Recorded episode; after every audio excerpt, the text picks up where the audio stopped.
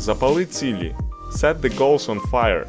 Корисні звички, поради та лайфхаки для активного і насиченого життя. Ресурси, фінанси, книги, обмін думками та ідеями. Епізод 32.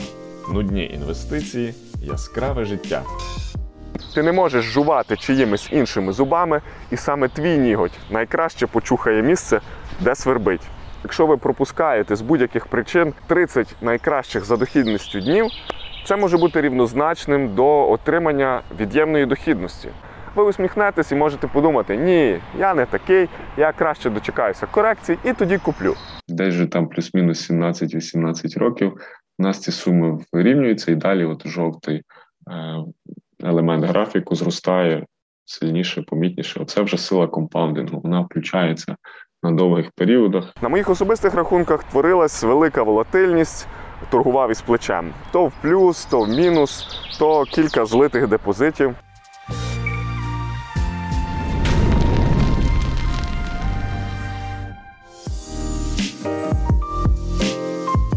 Здоровенькі були. Це Goals on Fire. Запали цілі, і я радий вітати вас у черговому епізоді цього шоу. 32-й випуск це підсумок другого сезону наших з вами зустрічей. Я буду вдячний, якщо підтримаєте мене вподобайкою, підпискою, поширенням чи рекомендацією тим людям, кому фінансова грамотність і зважений підхід до цілепокладання та досягнення бажаних життєвих рівнів є актуальними і відгукуються. У роботі з клієнтами при фінансовому консультуванні та при спілкуванні з деякими знайомими у різні періоди часу Буває, що чую фрази на кшталт: ну, знаєш, готівка, ОВДП, депозити, ETF – це трохи якось нудно і шаблонно. Де ж тут азарт і пригоди, більший дохід і ризики. Або ж ринки перекуплені, притримую гроші до моменту кризи і докуплюся, коли все впаде. Бувають інші схожі паттерни. Але два вектори, які час від часу підсилюються, це та ну його збирати цей резервний фонд. Чому я не можу вже і зараз е, заробити якісно на а тут ставте потрібне електрокарах, крипті, майнінгу, NFT, Форексі, кав'ярні на колесах, як сусід Антон. Хочу 10% в день, а не в рік. А також це посиджу на паркані і дочекаюсь влучної точки входу на дні. Такий свого роду різновид страху та невпевненості. І загалом в обидвох напрямків думок насправді є здорові зернини. Проте варто аналізувати не лише потенційну вигоду, але й ризики, і зрозуміти суто для себе, в якій мірі це відповідає саме вашим цілям, горизонтам і можливостям. Хвилюючі інвестиції, нудні інвестиції і наполегливість. У що б ми не інвестували наш час, увагу чи гроші, завжди будуть нюанси і ризик, з яким ми готові миритися, або ж якого не усвідомлюємо, але який рано чи пізно вдарить нас твердим руків'ям граблів інвесторів-початківців. Існує альтернативна вартість певних рішень, але пам'ятайте, що ризик і винагорода частіше рухаються в одному напрямку, і пошук асиметричної пропорції на користь прибутків це річ складна, хоч і цікава. Декому це круто вдається, але таких меншість. У свої студентські роки я активно торгував на ринку Форекс і не розумів дивні розповіді старичків про купівлю широкого індексу топ-компаній, який давав би в рік те, що я легко заробляв тут і зараз за кілька днів. Я віртуально менеджив золото з сріблом і торгував на валютах, досліджував технічний і фундаментальний підходи до аналізу, а з часом навіть мав кілька PAMM рахунків де виступав свого роду управлінцем невеличкого інвестфонду, в який вкладалися по кілька десятків охочих. Цікавився торговими роботами, ліз їхній код і логіку та поправляв певні нюанси на свій розсуд. Проводив backtesting ідей і докручував якісь речі. Привіт так званим кухням і метатрейдеру. Це було цікаво і пізнавально. Я задовільняв азартність, навіть генерував щось додатково до стипендії, але не все було так просто і безхмарно. Хоча ці пам-рахунки я закрив з плюсом, просідань і надмірних ризиків там насправді виявилося значно більше, ніж я очікував, оскільки реальна торгівля це добрий тест на нерви і витривалість. А тоді я ще не знав про висновки досліджень, де порівнювалось активне управління супроти базового індексного інвестування. І що друга опція виграє значно частіше, особливо на значних проміжках часу. На моїх особистих рахунках творилась велика волатильність, торгував із плечем. То в плюс, то в мінус, то кілька злитих депозитів. Але найдивнішим було те, що я майже не помітив, як поступово, але глибоко занурився і захопився цим ділом. І купа думок, дій та часу в мережі були напряму пов'язані з новинами, ринками, торгівлею і азартом в очах. Мої пріоритети змістилися, і це вело до погіршень у всіх сферах життя, включно з концентрацією, стосунками, навчанням. І здатність до рефлексії допомагає відловлювати такі моменти дещо краще. Я задумався на ту пору. Хм, останній раз схожий запал я відчував у тінейджерські часи гри в Counter-Strike. You duck, spray towards the same distance. As you can see, all the same bullets in the same area would land a kill on the CT here. A middle distance with AK. The best way is to one shot burst. If you І тоді це був ще той потік та особливий досвід, який я і досі з теплом і усмішкою згадую. Але цього разу я об'єктивно в грошовому виразі втрачав більше. Я перевіряв ринки і котирування за будь-якої вільної хвилини, і це було точно далеко від здорового стану речей. В цій історії було ще кілька глав, але у підсумку за певний час активної торгівлі я більш-менш вийшов у невеличкий профіт в кількасот доларів і на цьому зупинив активну торгівлю, закривши всі рахунки і поставив за мету вирівняти ментальний баланс у бік спокою і задоволення життям, замість нервів і постійних переживань. Мій фокус змістився в бік заощаджень, довгострокових інвестицій та продукування кар'єрних можливостей. І тим потенційним новоусвідомленим капіталом я вже хотів розпорядитися більш осмислено, а експерименти робити більш контрольовано. Саме в цей час я почав ближче цікавитися темою зваженого ведення фінансів та книгами і статтями цієї тематики і досвідом західних блогерів. У нас тоді про це ще мало писали, і я виніс для себе якісь ключові уроки того, до чого точно не хочу повертатися. У вас може бути схожа історія або зовсім інший досвід. Хайпи, піраміди, невдалі інвестиції це часто ті кроки, які проходять кожен на різних етапах свого інвестиційно-фінансового дорослішання. Але в міру того, як ви починаєте досліджувати можливості довкола, тільки вам вирішувати, наскільки ризиковий портфель складати, і чи йти за більш базовими перевіреними порадами, чи ламати стереотипи і заробляти неймовірні відсотки на чомусь унікальному. Питання лише, чи покаже довший часовий горизонт кращий результат. Особисто моє переконання це те, що можна і треба жити кольорове й активне життя. При цьому в переважній більшості інвестувати в так звані нудні і некорвалольні опції на довгому горизонті. Прісні, не хайпові, але продумані і збалансовані інвестиції під конкретні цілі забезпечують вам спокій вночі і легше ставлення до можливих прийдешніх криз за умови достатньої диверсифікації.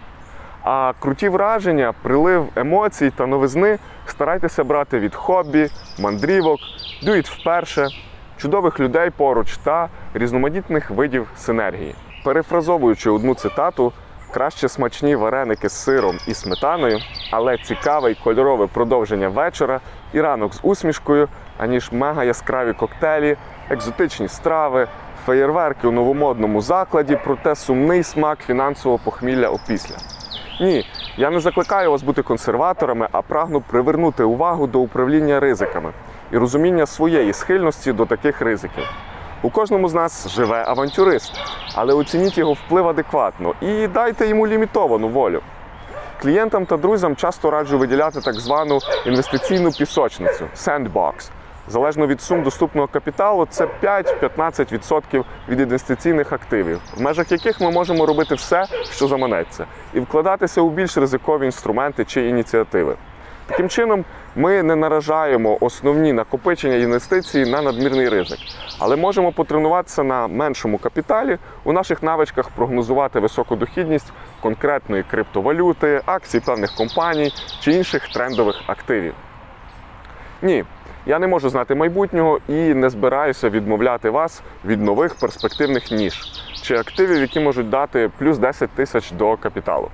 Єдине закликаю зрозуміти вас, що мінус 100% в таких сферах не повинні вибивати вас із дороги до основних життєвих і матеріальних цілей.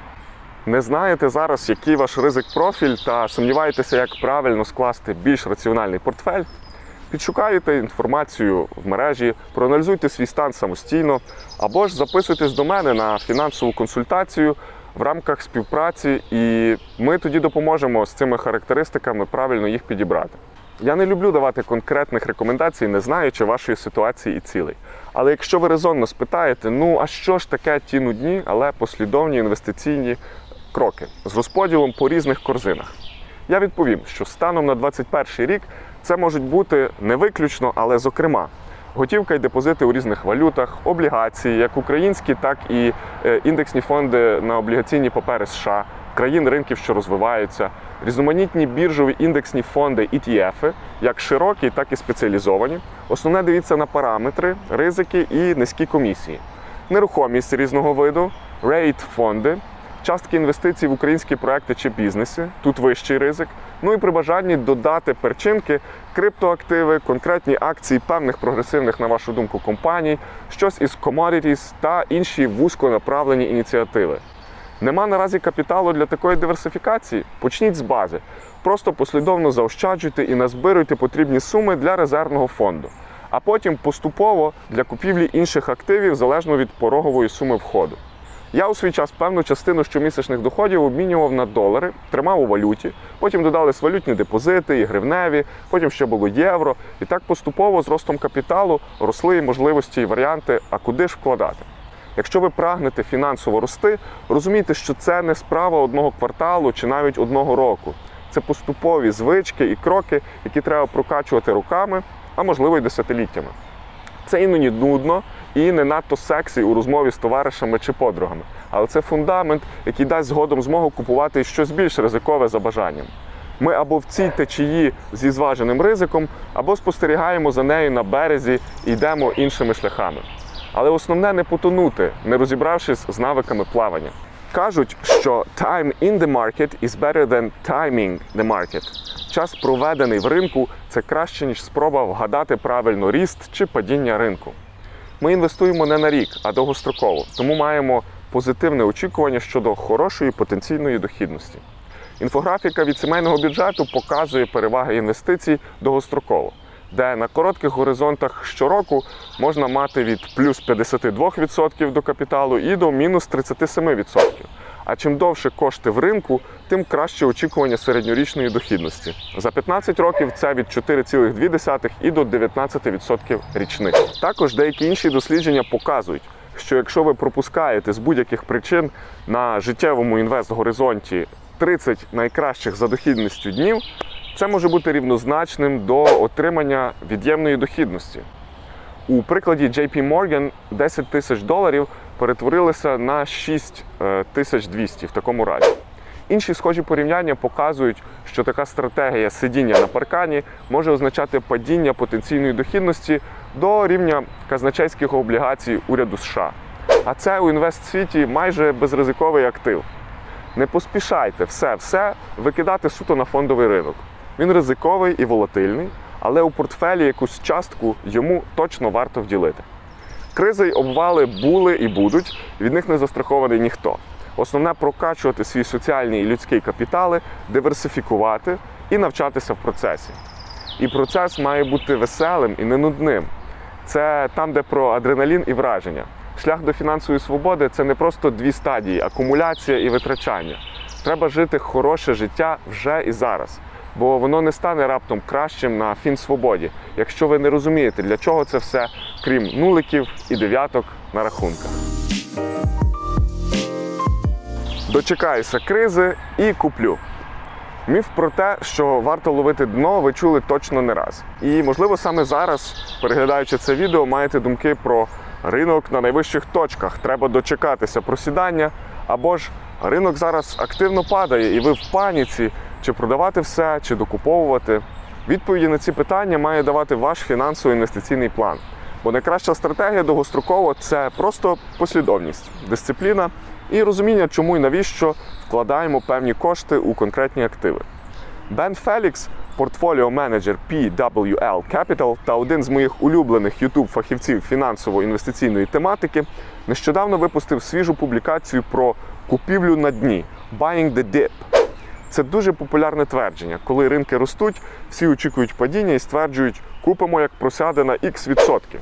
Коли ж ринки падають, всі не поспішають купувати, бо треба ж дочекатися дна. Але де це дно? Зазвичай без вангування сказати важко. Так от, чи доцільно боятися високих показників ринку, не купувати індекс і вичікувати так званого дна?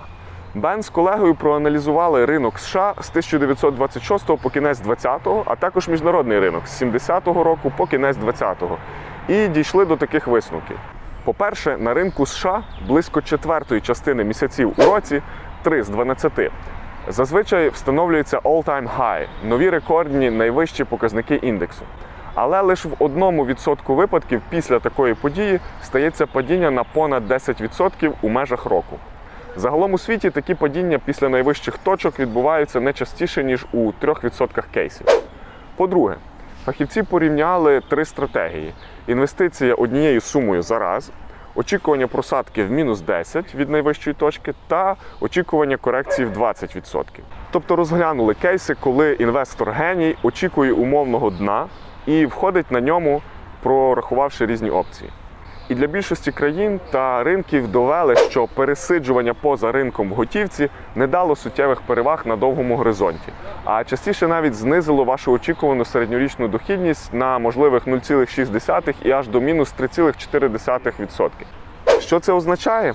Що коли інвестор в готівці і постійно чекає мінус 10 чи мінус 20%, навіть війшовши на цих бажаних точках, він далеко не факт, що зможе переграти інвестора, який постійно в ринку і не шукає корекцій. Ви усміхнетесь і можете подумати, ні, я не такий, я краще дочекаюся корекцій і тоді куплю. Але ми не можемо знати, коли вона прийде і наскільки глибокою буде. Втрачати в середньому 1,5% річних таке собі задоволення. Що таке ця різниця у 1,5% річних? Подумаєш, Романе. Покажу на прикладі більш наглядно. Так, от, повертаючись до дослідження Бена і колег, ми бачимо в цій таблиці е, зелененьким спред, тобто різницю між тим, е, коли е, вкладали на мінус 10 і мінус 20%, і в цілому насправді вкладання одиничним таким входом замість чекання, очікування оцих мінус 10 чи мінус 20 е, дало там е, плюс-мінус. Як мінімум 1% різниці, ну залежно від періоду і ринку. Так, от що таке ці е, там, скажімо, півтори відсотки, от як в Німеччині, на інтервалі в 30 років, наприклад, інтервал інвестора. Це насправді помітна сума, тому що це не просто півтора відсотки щороку, а цей відсоток акумулюється і він грає в тому випадку проти вас. Як це можна подивитись? Це можна подивитися на різних калькуляторах. Ну, наприклад, на калькуляторах е, фондів, які є під управлінням, бо в них зазвичай є якась річна комісія, тобто це приблизно те саме, що ви втрачаєте, пересиджуючи в готівці і не вкладаючи в ринок. Але ці відсотки можуть бути втрачені через те, що ви вибрали неефективний ETF з великою комісією, через ваші там постійні трейди, купив, продав, переведення валют, неоптимальні продажі. Тобто причин, де ми втрачаємо той відсоток півтори, може бути насправді багато, і не тільки це пов'язано з тим дослідженням від Бена. Так, от тут базові дані: 10 тисяч доларів. Ми з них починаємо. 30 років кожного року по 5 тисяч доларів докладаємо. Очікувана дохідність 7%. І от 1% management cost. Тобто ми кажемо, що нехай 1% е, буде з'їдати нам е, наша нелогічність. І якщо тут подивитись, в цілому ефект, е, якраз ефект fees показаний, що він складає там 18,7% за 30 років. Тобто ми на кінець тих 30 років будемо мати 445 тисяч а 102 тисячі з'їсть нам цей один, ніби дрібний відсоток. По факту 20% капіталу відгризе. А якщо би ми цього не робили, то сума би була 548 тисяч. Це можна подивитися ну, в порівнянні з іншим фондом, де е, якраз ці комісії складають нуль. Тобто, в протяжності багато років на вашому інвестиційному горизонті всі такі неоптимальні рішення або якісь ваші думки. А тут я передумаю, а тут я перечекаю, а може я щось зловлю можуть вам доволі дорого коштувати. Е, от ну і на іншому сайті один з звичайних е, інвест-калькуляторів. Просто хотів ще раз вам нагадати силу компаундінгу, крім того, що е, якраз у ці всі комісії за непослідовність можуть на нас накладатись. Так само ми мусимо розуміти, що там приблизно з 7% віддачею дохід, дохідністю нашого капіталу щороку, десь приблизно з там ну, плюс-мінус 10-го, е, 15-го року починається вже кейс, коли е, наші відсотки, наші накопичення генерують більший е, відсоток, ніж сума тіла вкладу, який ми вклали. Тобто, наприклад, от людина в 21-му році почала, дивимось на 35-й рік. Е, відсотки, які зароблені, 68 тисяч, вклав в той час е, 75 плюс 10, ну 85. Десь же там плюс-мінус 17-18 років. У нас ці суми вирівнюються, і далі, от жовтий е, елемент графіку зростає сильніше, помітніше. Оце вже сила компаундингу. Вона включається на довгих періодах, і про це треба не забувати. Вона може грати за вас, якщо ви ефективний інвестор і не дергаєтесь де не треба, може грати проти вас. Тому будьте акуратні і зважені. І по-третє, у своєму подкасті, де обговорював це дослідження, Бен додав резонно, що проаналізувавши всі дані, він з колегою не знайшли переваг у очікуванні і купівлі на дні. Часто це була не найкраща стратегія, не говорячи вже про те, що вгадати дно і емоційно вкласти тоді, коли падає ринок, це теж ще той челендж. Бен зазначає, що навіть неоптимальна стратегія Dollar Cost Averaging виграє у підходу купив наповну на дні. Dollar Cost Averaging – це усереднення доларової вартості, інвестиційна стратегія, яка спрямована на зменшення впливу волатильності при купівлі активів. Тобто, побоюючись падіння, краще поділити свій вільний капітал на частинки і вкладати, скажімо, щокварталу або щопівроку, купуючи індексний фонд незалежно від його рівня, чи просів, чи виріс. Цей підхід також практикую і для свого портфелю, і для інвестпортфелів моїх клієнтів. Ми не знаємо, який буде ринок і що чекає попереду, але давати грошам працювати це краще, ніж тримати їх під подушкою. Що ми можемо контролювати у інвестиціях і власній поведінці? Ринку ми не передбачимо, і його дохідності теж. Проте ми, як інвестори, можемо досліджувати свою поведінку і впливати на те, що повністю або частково контролюємо. Книга Карла Річардса The Behavior Gap або ж психологія інвестицій чудово підкреслює ті пастки і нюанси, з якими добре постійно працювати. Ось деякі з прикладів, які занотував собі, і рекомендую і вам взяти до уваги. Відсоток дохідності це те, що ні ти, ні я не контролюємо. Фокусуйся на своєму відсотку заощаджень, гнучкості і поступових інвестиціях. Правильні дії все одно можуть дати такий собі результат. Ти маєш бути готовий до ризику і того, що якісь рішення будуть провальні. Але в цьому є процес нарощування досвіду. Довгостроково більш витривалими є скучні інвестиції, які потребують дисципліни. Це не просто обіцянки в січні-березні і очі, що горять, але далі відраза і пасивність, а чітке рішення рухатись малими кроками про те, як марафонець. Discipline, patience, hard work, дисциплінованість, терпіння і наполеглива праця. Не піддавайтесь шуму на ринку. Ігноруй майже все, йди за своєю стратегією і алокацією. Найважливіші новини ринку все одно проб'ються у твоє інформаційне поле, але не засмічуй його і будь послідовним. Корекції курсу важливіші за довгостроковий план польоту. Яким би ваш план інвест не був класним, він дає загальне уявлення про вектор руху, але і ринок, і твої обставини будуть точно змінюватися. Тому, як досвідчений пілот, налітаєш більше годин, будеш краще розуміти, як коригувати курс в процесі і насолоджуватися польотом. З надмірно довгих горизонтів переключайся частіше на зараз. Ближчі роки це те, де ми можемо більш чітко уявити собі картину фінансового життя, а дальні проекції добрі для розуміння курсу. Але будьте певні, що не вийде план втілити саме так, як запланували сьогодні. Щось та й зміниться. Переспіть з фінансовим рішенням або дайте йому кілька днів перетравитись. Вкладаєте у щось нове, дайте час цій ідеї поваритись у вашому мозку та спробуйте зайняти позицію опонента. Не поспішайте вливатися в кожен новий хайп. It's not entertainment, rather a boring thing. Інвестиції це якраз не розвага, а часто умовно прісна і нецікава справа, яка має бути відточена, в дечому рутинна і позбавлена купи емоцій.